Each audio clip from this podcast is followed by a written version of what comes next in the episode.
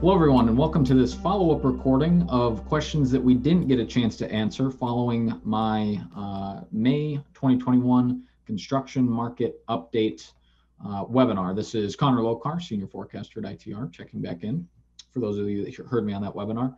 Uh, so, we're going to go ahead and, and get started. So, as we hit through the list here, number one, how much longer before supply catches up? So, you know, supply is, obviously is a bit of a broad term. Um, we think in general, the supply side of the economy is going to start to catch up next year.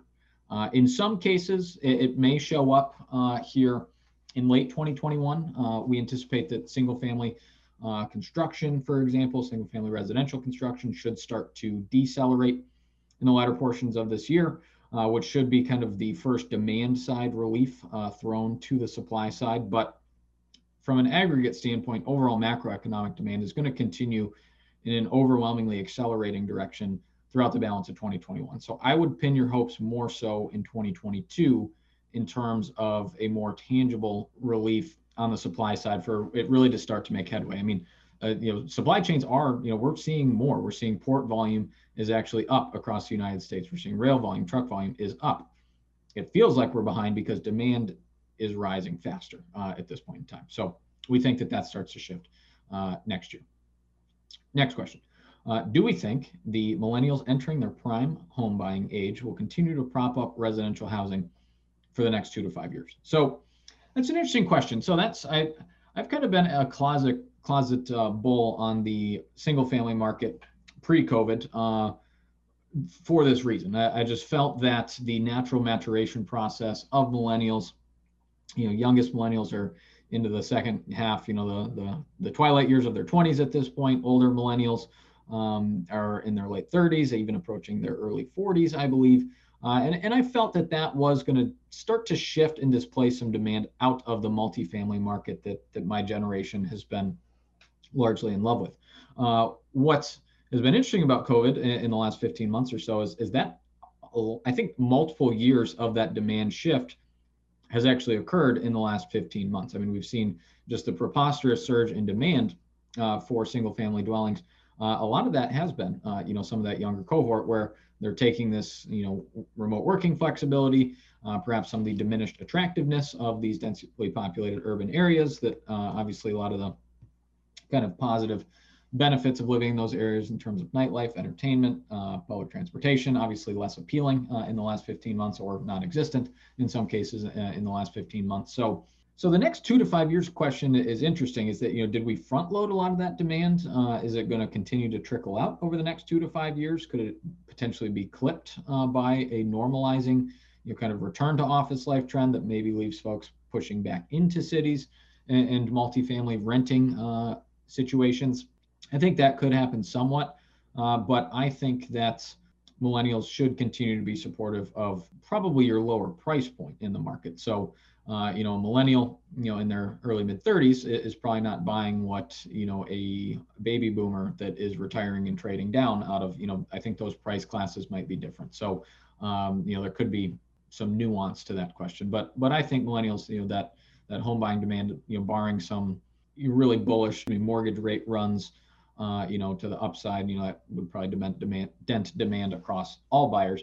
Uh, but I think millennials will be in a position uh, to continue to support some level of demand for residential housing.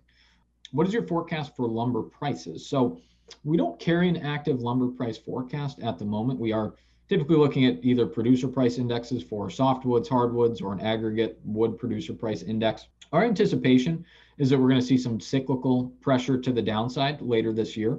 That's going to mean deceleration, not necessarily pricing declines. I think what's been really interesting, particularly as of late here in the last several weeks, uh, is that the futures market for lumber uh, has af- actually softened fairly considerably. So, so that would indicate to me we're seeing some inventory levels start to pick back up for different, you know, building suppliers. Uh, where you know we are seeing, you know, lead times from my contacts in the industry have indicated that you know those are, you know, when we look at, at contractors, you know, their their lumber package uh, buys that you know some of those lead times that were you know obscene, like 12 plus weeks, are are starting to come back down.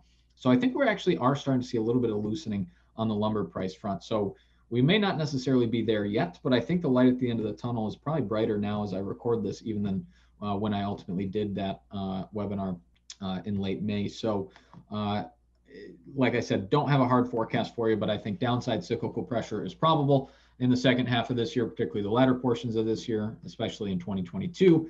Uh, and I would not be at all surprised if we actually saw that materialize in some actual, you know, retreating price levels, particularly on the softwood side, which has been so overcooked uh, as we look in, into next year. So Next question, what inflation rate is built uh, into your outlook? So kind of depends on what outlook you're referencing. You know, the our GDP forecast, for example, we're looking at inflation adjusted data. So basically we strip inflation out so we can get uh, a little bit more consistent kind of volume based look to the overall US economy. Uh, you know, US industrial production, that is also a volume measure. So in that case, is inflation is actually already out of the equation for those forecasts. You know, for housing starts, that's another volume measure. So there isn't a quote unquote inflation rate built in to that data set. You know, when we're forecasting companies, which we're very, you know, which we do quite a bit of, and typically we're forecasting revenue uh, most often, you know, top line sales. Obviously, that's going to be dollar based. So we would look at relevant producer price indexes in most cases for our clients. Uh, you know, the CPI, uh, which is you know your headline number, which you're reading so much about here lately. That's not necessarily a perfect uh, you know inflation rate. You know, kind of a